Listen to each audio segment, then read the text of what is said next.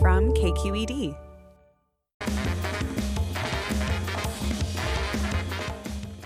From KQED Arts, I'm Cy Musiker with the Do List. And I'm Marc Bamuthi Joseph. I'm the Chief of Program and Pedagogy at Yerba Buena Center for the Arts. And Marc, welcome back. And we're going to wake everyone up with something ripping now. Let's do it.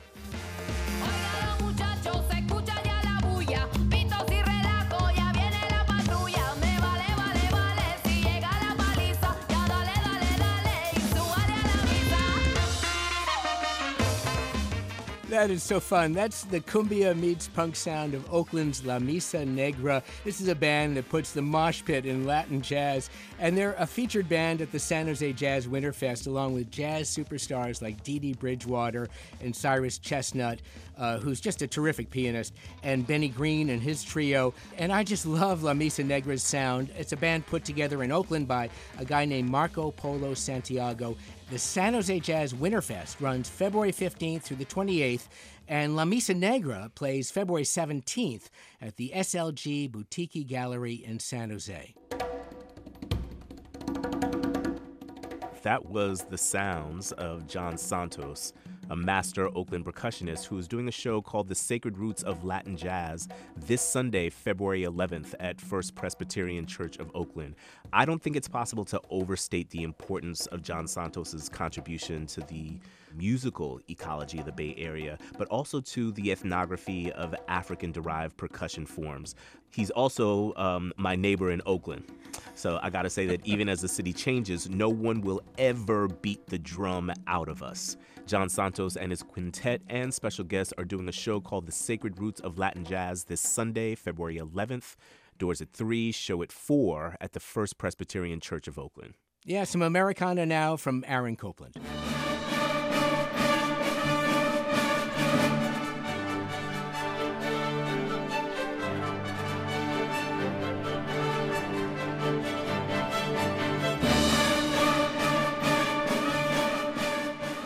That's music from Rodeo, the Aaron Copland piece that is so evocative of a barn dance. It was written for an Agnes DeMille ballet in 1942, and it featured cowboys and cowgirls doing two steps and pirouettes. It's a great classic ballet. Now, choreographer Justin Peck has also set a dance to the same music without the Western trappings, and it's hmm. coming to San Francisco Ballet. And I'm going because I just think Peck is a really talented dance maker, really young, really prolific. You can catch Justin Peck's rodeo, and he does pronounce it differently from the way Copland and Agnes DeMille did. His rodeo is at San Francisco Ballet as part of Program 2, along with Chairman Dances. That's a work set to music from Berkeley's John Adams. That's February 13th through the 24th at the War Memorial Opera House in San Francisco. And now some classics at local theaters with modern relevance. Cy, let's start with the Ubuntu Theater Project yeah. presenting A Streetcar Named Desire.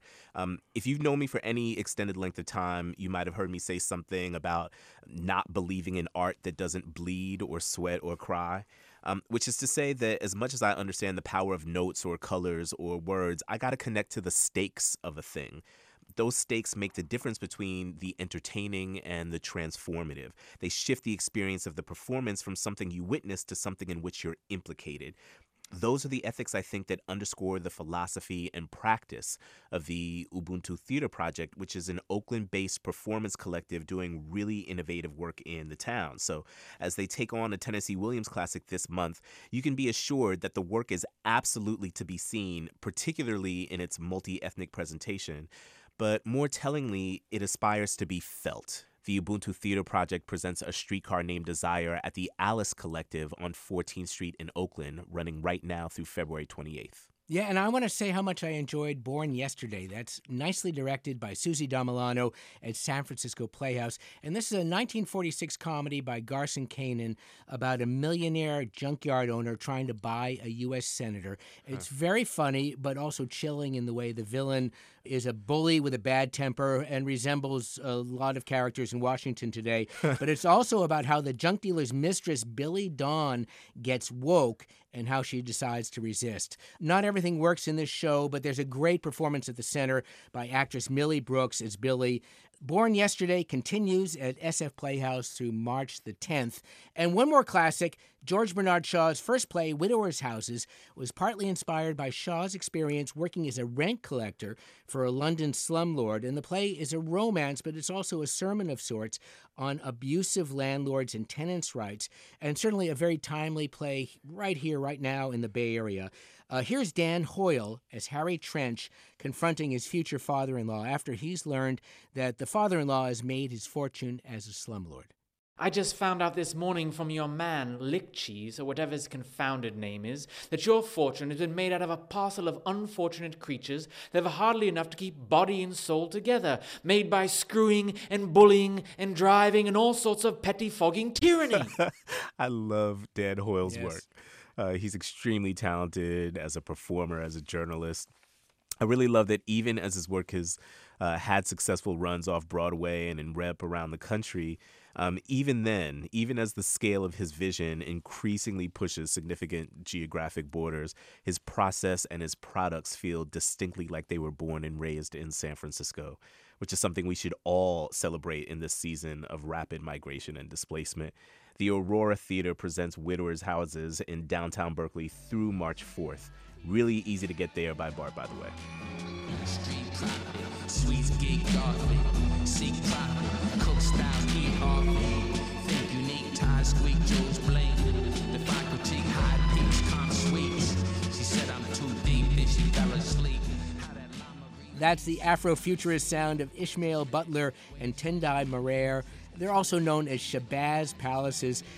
Butler is a former member of Digable Planets. This is just the greatest stuff. It's poetic, socially conscious, and kind of weird. you know, this is like happens when Sun Ra meets hip hop. I think. Well, I, I think of it in the literary sense. You know, I was I was raised on a bunch of writers Toni Morrison, Sonia Sanchez, George Orwell, Alice Walker. But the writers who most shaped my literary sensibilities were MCs uh, KRS-One, Chuck D of Public Enemy, uh, The Native Tongues.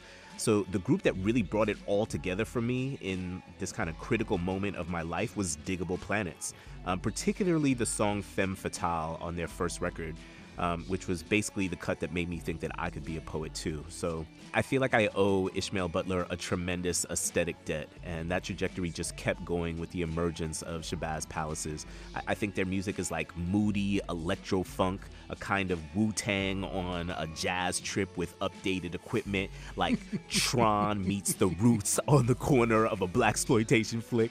Like I really am feeling their latest work, and I'd highly recommend checking them out. Uh, Shabazz Palaces plays the Ritz in San Jose on February 20th, and then they're part of the Noise Pop lineup at the Chapel on February 21st. And here's a literary event with a big Hollywood connection.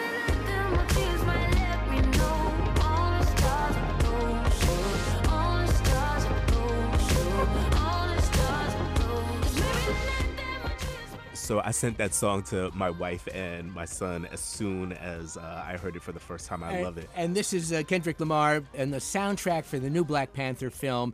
We're playing that because what's going on? Well, uh, imagine if your favorite dessert tasted like your favorite Stevie Wonder song.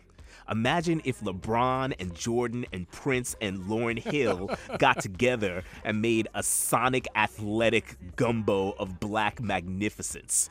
You feel me? That's what next Wednesday's event at the Grand Lake Theater feels like. Like if Ta-Nehisi Coates was reading from his book somewhere, I'd be there. And if I didn't see Ryan Coogler's new film Black Panther within the first week of release, you could legitimately ask several pointed questions about how my mama raised me or how I'm raising my kids. So you put Mr. Coates and a screening of Black Panther together in Oakland at the Grand Lake Theater. Come on, man. You gotta do it. And the fact that Kendrick Lamar is all over the soundtrack officially lets you know that we're shifting from black history to black future. And of course, Ryan Coogler is an Oakland native. Yay! the Grand Lake Theater host Ta-Nehisi Coates reading from his book, We Were Eight Years in Power. And then the theater shows the new Black Panther movie February 20th. Now, that is sold out, but there is a waiting list. And we have time for some shout outs. Playwright Tony Kushner, whose epic Angels in America gets a production this spring at Berkeley Rep, is going to be talking with historian and This American Life regular Sarah Vowell. Uh, and Vowell wrote Assassination Vacation. And Kushner wrote the screenplay for Steven Spielberg's movie Lincoln, and the two are in conversation at Cal Performances February 21st in Zellerbach Hall. Right on. And I'd like to quickly shout out Sonya Renee Taylor, who will be returning home to Oakland on February 14th to celebrate the arrival of her new book, The Body Is Not an Apology The Power of Radical Self Love uh, she'll be doing that with her Bay Area family at Oakland's Impact Hub on Wednesday, February 14th. Radical self love on Valentine's a, Day. A lot of hugging. Yes. Uh, uh, thanks so much, Marc Bamuthi Joseph, for co hosting the show. Man, thanks for having me. I love it. We post details on the shows we mentioned at kqed.org slash arts. And please, please, please sign up for our podcast. There's always fun stuff we can't fit on the air. I'm Cy Musiker. Follow me on Twitter at CyrusKQED.